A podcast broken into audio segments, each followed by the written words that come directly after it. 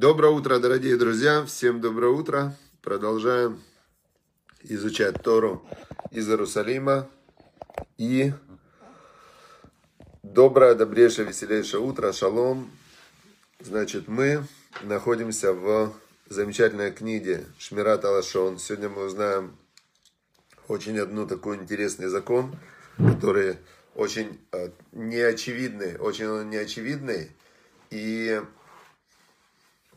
прямо тяжело с ним будет нам справиться с этим законом, мне кажется. И потом мы изучим, э, продолжим изучать, как, э, как э, зарабатывать. То есть тут интересно, лошонара злоязычия, ты с помощью лошонары можешь много потерять. То есть говоришь, кого-то обидел, бах, и там себе создал как тучу такую на небе, которая на тебя потом, на тебя же потом и влияет. Это очень интересно, что когда во второй главе в Пертиавод, там есть такая, такая есть Мишна, сказал Раби, Раби Иуда Наси, составитель Мишны, он сказал такую вещь. Он говорит, э, посмотри на три вещи, и ты никогда не, соври, не согрешишь. Значит, знай, мали мало мимха, знай, что над тобой. Айн роа, айн это глаз видит, озен шамат, ухо слышит, Веколь маасейха бесефер нихтавим. И все твои дела в книгу записываются. То есть, если бы сегодня Раби Уданаси эту мишну нам хотел сообщить, он бы нам сказал, что все твои дела и поступки, они э, как э, записываются только не в книгу, а как программный код. И потом через этот программный код ты потом получаешь э, ту реальность, в которой ты находишься. Получается, что вот, например, Виктория Рогова, к примеру, да, смотрит, или там э, Наташа Скво. Вот они, значит, смотрят э, сейчас урок Торы. И когда они смотрят урок Торы, то в этот момент э, их, их действие записывается на небе. И на них идет тогда соответствующая реальность, потом соответствующая урока Торы. Теперь, но если человек вместо урока Торы он, например, берет и про второго говорит какую-то гадость, да, к примеру, вот там, э, да, даже возьмем э, про второго, про какого-то такого человека, может, он и действительно не самый большой цадик, не самый большой праведник, как говорил Равзильбер, но пока есть он не самый большой праведник, этот человек, и я о нем не думаю, то его как будто бы для меня нет – и тем более его нет для тех людей, которые его никогда не знали и не видели. Но как только я начинаю для себя формулировать в мыслях э, и описывать его негативные поступки, то я как будто бы создаю э, голограмму, создаю нек, некий новый образ этого человека, то есть уже же тот поступок, который я описываю, или этого человека, его же нет сейчас со мной. Я когда о нем говорю, его рядом со мной нет но когда я о нем говорю и думаю, то я как будто бы создаю некий его образ, который, а, который этот образ, он имеет, а, имеет некую реальность. Но для кого он имеет реальность? Только для меня, который его создает и описывает, и для того, кто его слушает. Теперь, а если этот образ негативный, то я как будто бы в мире создаю нового негативного э, такого э, голограмму, да, такую. И если человек, он очень плохо говорит о других людях, то он создает много голограмм вот этих вот э, негативных. Получается, он как бы свой э, мир заселил вот этими такими вот негативными э, персонажами. И дальше на него идет реальность, которая проходит сквозь все эти фильтры, которые он установил. Все, в какой он реальности. Он в жуткую себе создал реальность. Он как будто бы себе нарисовал такой мультик, фильм ужасов. И в этом мультике он потом и живет. Понятно. Теперь, а, теперь а, отлично, значит, двигаемся дальше. Вот а, сейчас нам говорят о таком законе в злоязычии, который очень, очень интересный такой. Да, вот давайте в нем разберемся. Смотрите. Утверждение, которое становится злоязычием только в определенном контексте. А, говорит нам Рав Зелек Плистин, что порой можно изумиться многозначности человеческого языка. И э, очень тяжело понять, есть ли здесь злоязычие или нет, потому что, например, человек говорит о другом. да, говорит он, э, Серега дал на... Вот он приводит этот пример здесь, смотрите. Он приводит два примера. Вот есть два брата. Один изучает Тору три раза, три часа в день, и второй изучает Тору три часа в день. Только один остальное время тяжело работает, и он эти три часа, он прямо э, выделяет из тяжелой работы, а второй, он учится целый день в Ешиве, и вместо того, чтобы целый день учиться, он всего три часа в день учится. То есть оба учатся по три часа, оба братья. Но когда я говорю про одного, ты знаешь, Боря учится три часа в день то что это? Это похвала, потому что он остальное время работает. Когда я говорю, Лева учится 3 часа в день, представьте, а он, э, все знают, что он целый день в Ешиве, это становится лошонара. Одна и та же фраза может быть для кого-то похвалой, для кого-то она может быть злоязычием. Представляете? Теперь, э, как это определяется? Как определяется, это злоязычие или нет? В первую очередь, это намерение сказавшего. То есть каждый раз, когда вы хотите... Вот э, ко мне сейчас обратился один мой друг, он говорит, вот ты знаешь, у меня такая сложная ситуация с сыном. Я, я ему хочу, понятно, это мой сын, я ему хочу только добра. Я его и ругаю, я его и прямо так, и сяк, и прямо я его прям вообще, в, чтобы он понял наконец-то, что какой он, э, как он себя ведет по-свински, какая... Теперь а сын обиделся на него, и он мне звонит, говорит, что мне делать. То есть я хочу, чтобы сына, сын исправился, потому что если он там что-то в себе исправит, то тогда я, я считаю, что это для него самое важное в жизни, это исправить. А он на меня обижается, что мне делать? То есть он вообще со мной не хочет разговаривать, представляете? И что теперь делать ему? То есть вот реально, что ему теперь делать? То есть он хотел сына исправить, а сын на него обижается, потому что то, что он сказал, обидно для сына. Представляете? Вот такая вот история. Второй пример, очень типичный пример. Значит, э, собирали деньги на, на новую микву. И два человека, один по фамилии Левин, второй по фамилии Сигал, они дали каждый по 300 долларов пожертвования. Теперь один говорит, ты знаешь, э, Левин дал 300 долларов, и Сигал дал 300 долларов. И так махает головой. Оказывается, Левин, он целый день сидит, учит Тору, и он аврех. И он всего получает там 1000 долларов в месяц э, стипендию, и 300 долларов это 30%. А Сигал, он миллионер, и для него 300 долларов это меньше, чем он тратит каждый вечер там на, за ужином, на, ну просто вообще ни на что.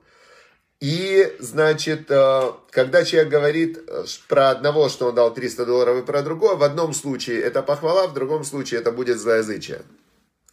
Опять же, все зависит от намерения. Понятно, да? Теперь э, двигаемся дальше. Значит,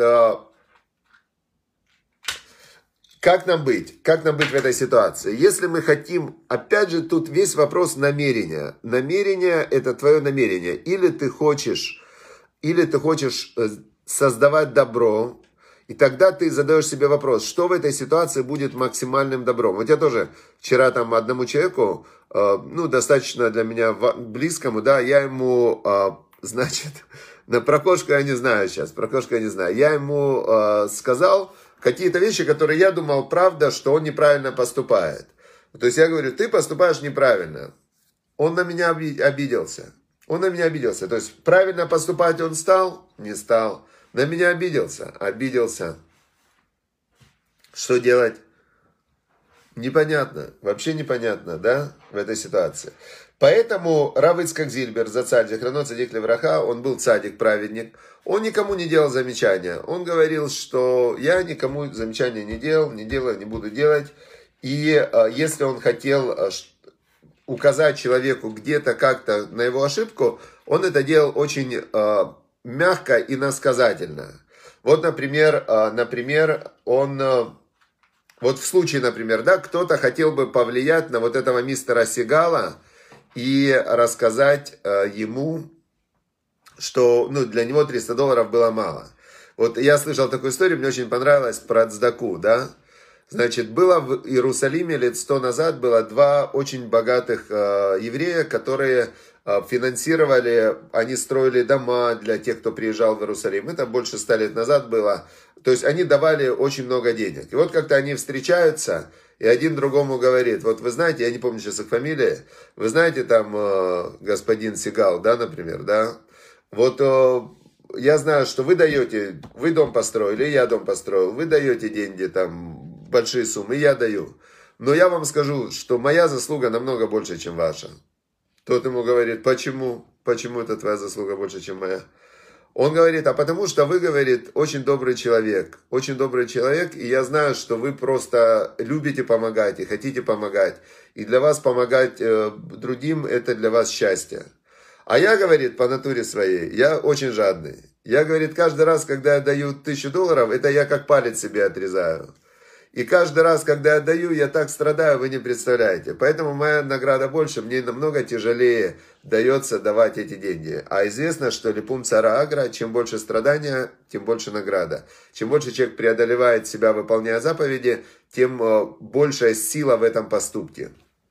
Все, Понимающий поймет, не понимающий не поймет. То есть, если бы этот мистер Сигал, он услышал это, он бы подумал, да, что я дал 300 долларов? А, ну, то есть, понятно, да, идея?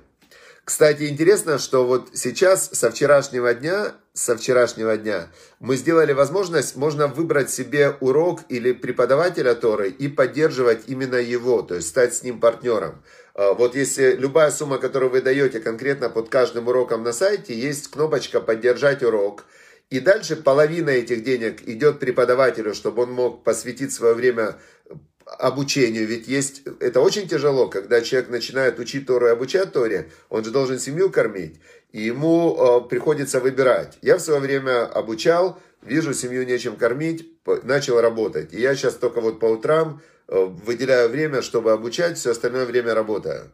А есть люди, которые, они хотят учиться и обучать, но они не могут э, как-то организовать себе эту работу. И вы можете стать вот именно конкретно для кого-то, стать его как продюсером, можно сказать. Да, продюсер это тот, кто создает. Выбрали себе равина или урок, и 50% денег идет ему, чтобы он мог на эти деньги жить и готовить уроки Торы. И 50% идет на продвижение этого урока, на распространение. 100% денег, которые вы даете через сайт Ваикра, идет именно целенаправленно. Э, сам преподаватель может отказаться, он может э, свою половину сказать 100% пусть идет на урок. То есть, если он зарабатывает, я, например, зарабатываю, мне деньги не нужны, пожертвования, да, то есть 100% денег, которые вы даете на мой урок, пойдет на продвижение урока. Но многие преподаватели, они не, не имеют дополнительной работы, поэтому деньги пойдут им на жизнь. Очень это, со вчерашнего дня мы начали, я очень этому рад. Надеюсь, что это даст сейчас невероятный вообще подъем в обучении Торе, в распространении уроков Торы, и вы можете стать во всем этом партнерами, чтобы распространять вот этот божественный свет.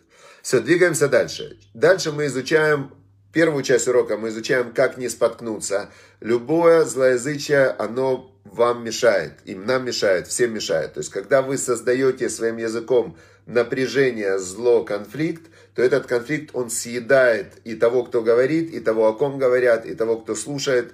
То есть э, зло, оно прямо в теле, как негативная эмоция, она как яд, который пропитывает э, мозг человека, его тело, и очень вредит. Поэтому нужно лучше создавать добро, чем создавать зло языком. Все, мы изучили вот этот маленький нюанс, что даже Э, даже сказав одну и ту же информацию, она может иногда стать злоязычием, поэтому нужно быть еще более осторожным.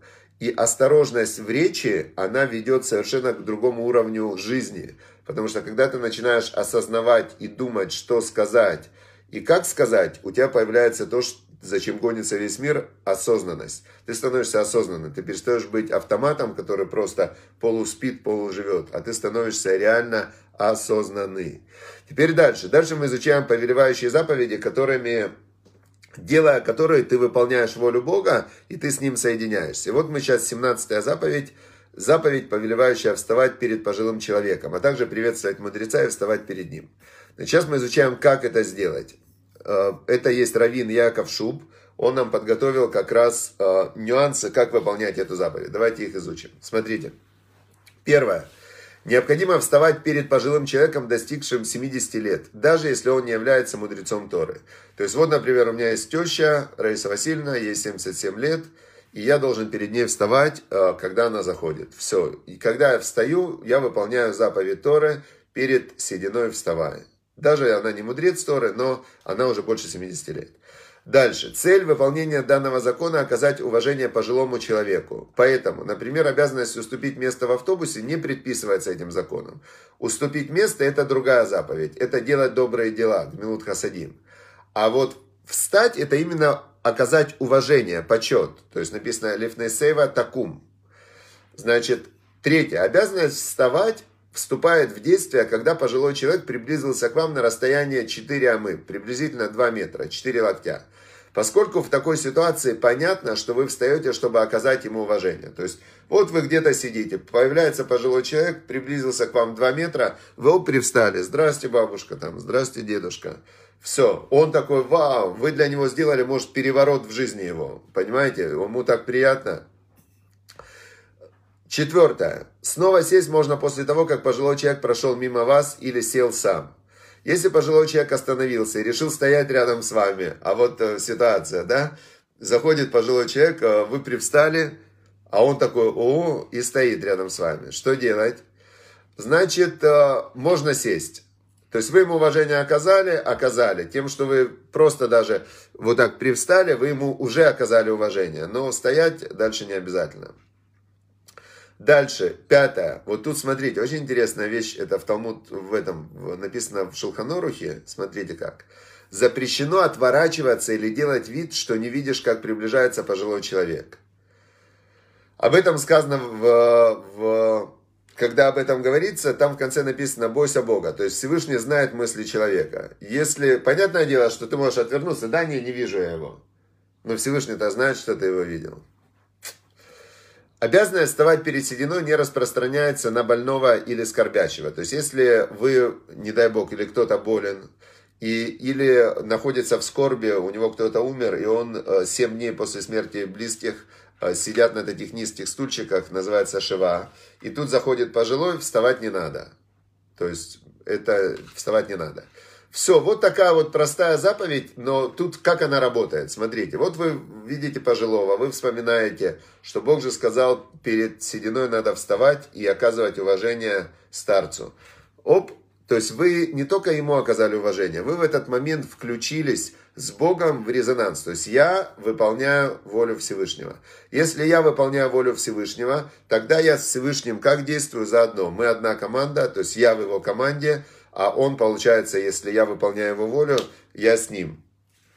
Кстати, интересно, вот этот отец, который ко мне обратился и говорит, я сыну э, хочу только добра. Я его ругаю, ругаю, ругаю, ругаю. И, значит, он вообще перестал со мной общаться. Что мне делать? Я говорю, ну, давай я с сыном поговорю. Значит, поговорила я с сыном. Я говорю, ты понимаешь, отец тебя любит, уважает, все. Это он делает, потому что он хочет тебе добра. Понятно? А, он говорит, ну, мне же от этого плохо там. А, я ему говорю, ну смотри, сейчас тебе плохо, потом будет лучше. Это же он делает, чтобы тебе потом было хорошо. И получается, получается, что... Я не знаю, как оно дальше будет у них разворачиваться, но мне это очень напоминает взаимоотношения с Богом. То есть Бог, Он хочет до человека достучаться. Он ему говорит, я хочу, чтобы тебе было хорошо. Соблюдай заповеди, будь хорошим, честным, добрым, молись, я тебе все дам. То есть, но но вот, вот, вот это надо делать. Человек говорит, да фигня, я сейчас лучше, я сейчас сам разберусь, что мне делать. И начинает не слушать Всевышнего, не выполняет заповеди, э, говорит лошонара, там, злоязычие, делает зло, все. Потом куча неприятностей. Всевышний говорит ему, ну что, Ицхак, поговори с ним. Там, ну, или не Ицхак, а любой преподаватель Торы, это тот, кто пытается передать слова Всевышнего людям. Поговори с ним. Ну, вот мы слушаем, слушаем. Да, значит, послушали и опять пошли свое делать. Вот такая жизнь. Очень напоминает вза взаимоотношения человека с Богом, как взаимоотношения родителей с детьми. То есть родители хотят детям добра, а дети очень часто не слушают и, и так далее. И последняя, последняя э, рассказ про праведников, про великих мудрецов. Как это работает, э, чтобы мы видели, как заповеди работают в жизни. Эту историю я слышал, даже знаю, про кого она рассказывается. Я был у него дома когда-то, он был раввином в, потом в Малаховке, да.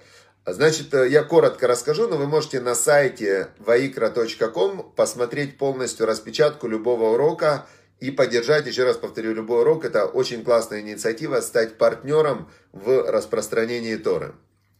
Значит, история эта рассказывается про одного равина, э, значит, которого звали, которого звали Моше Тамарин. Моше Тамарин. Вот он приехал из Москвы в Нью-Йорк, и, значит, пришел он к Любавическому Рэбе перед Песохом получить мацу, для того, чтобы ехать в один город, э, там несколько часов, два с половиной часа от Нью-Йорка, проводить там Седер Песах.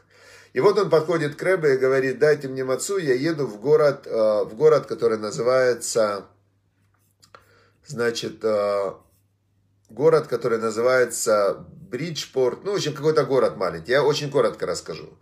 И он подходит к Рэбе, говорит, я еду в этот город, Рэбе говорит, нет, ты в этот город не едешь, э, ты, ну, то есть ты не едешь в этот город. А он как будто бы он был видящий такой, как ясновидящий, да, есть такое слово. И когда он говорит, я еду в этот город, а Рэбе посмотрел, говорит, я не понимаю, что он говорит. В общем, в итоге этот парень до города этого не доехал. Там была целая история, которая которая вот он не передал то, что должен был передать. И там участвовало несколько раввинов. И этот парень, он не доехал до этого города. Теперь один раввин, который решил пойти к нему сам, теперь он шел, шел, шел и заблудился. И он идет, заблудился, и он думает, что же мне делать-то, я заблудился. И потом он подумал, вот смотрите, в чем разница между мышлением религиозного человека, настоящего такого верующего, и нерелигиозного. Нерелигиозное, когда он заблудился, что он думает – он думает так, вот, блин, и начинает злиться. Я хотел, чтобы было, как я хотел, дойти вот туда. А я заблудился. Что за жизнь такая, что за вообще, как он, вот я хотел, и у меня не получилось. Так думает нерелигиозный. Что думает религиозный? Он думает Всевышнему виднее, где я должен оказаться. Раз я здесь оказался, значит, есть в этом смысл. И то, что я хотел, но получилось по-другому, человек предполагает, а Бог располагает. То, что я сейчас здесь, это решение Всевышнего. То, что я хотел, это было мое желание. Значит, оно не совпало. Так как я могу злиться? Всевышний лучше знает. Что, злиться на хозяина мира, на Бога? И вот этот верующий человек Равин, он говорит, так, я заблудился, я сейчас нахожусь здесь, э, мне, значит, сейчас мне идти обратно, Песах, у него с собой маца, и он думает, наверное, Всевышний что-то от меня хочет. Начинает он смотреть вокруг, смотрит больница. Он заходит в эту больницу и говорит, скажите, здесь есть евреи? А это было Песах, это было, а, значит, в два дня же празднуют Песах, да, первый, первый и второй день. Это было а, конец первого дня. И он, значит, заходит в больницу и говорит, здесь есть евреи? Ему говорят, да, здесь есть одна женщина, пожилая вот еврейка по фамилии. Он говорит, я хотел бы с ней пообщаться, ее проведать. Хорошо, заходите. Заходит он к этой женщине, лежит пожилая женщина, ее привезли в эту больницу. И она говорит, я вчера проплакала целый день, молилась, чтобы мне каким-то образом достать мацу. У меня не было мацы, и я просила медсестру, но медсестра ничего, ну, где она найдет мацу э, и так далее. И говорит, я молилась, просила Всевышнего, чтобы он мне на Песах Э, каким-то образом, чтобы я получила мацу. И тут зашел этот раввин, дал ей мацу, и вот конец рассказа, он такой. Конец рассказа, он такой. Смотрите, я вам последний абзац прочту. Э, значит, э, послушайте, Раби, произнесла наконец она. Голос ее дрожал от волнения. Откуда вы здесь взялись? Я не могу поверить собственным глазам. Два дня назад меня привезли сюда, и я уже смирилась с мыслью, что праздник проведу среди больничных стен. Но Песах без мацы – это разве Песах? Я объяснила медсестре, что значит для меня этот праздник, и попросила раздобыть мне немного мацы. Но особых усилий она не приложила. Всю прошлую ночь я умоляла Всевышнего совершить для меня чудо, послать мне хотя бы кусочек мацы. Теперь я вижу, что он услышал мою молитву. Рав Левитин оставил женщине всю мацу, которую он, выходя из дома, захватил с собой, и отправился в обратный путь. Помощника для проведения седера он не дождался. Мацу от Рэба получить не смог. То есть все, что он планировал, у него не получилось. Но зато он нес с собой чудесную историю о том, как шаги человека направляются Богом. Все. И вот когда ты в это веришь, и когда ты это чувствуешь, то чем больше ты, а, как есть в псалмах, есть такая фраза, Всевышний как э, цель алият именеха, Всевышний как э, тень от твоей правой руки. И чем больше ты двигаешься в сторону Всевышнего, тем больше он тебе отвечает. Чем дальше ты от него удаляешься, тем дальше он удаляется от тебя. Все, всем удачи, успехов и прекрасного дня, чтобы вы чувствовали, как Всевышний вас ведет и э, делали действия, выполняли заповеди в направлении к Всевышнему. И тогда будет все великолепно. Все. Удачи, всем успехов, хорошего дня.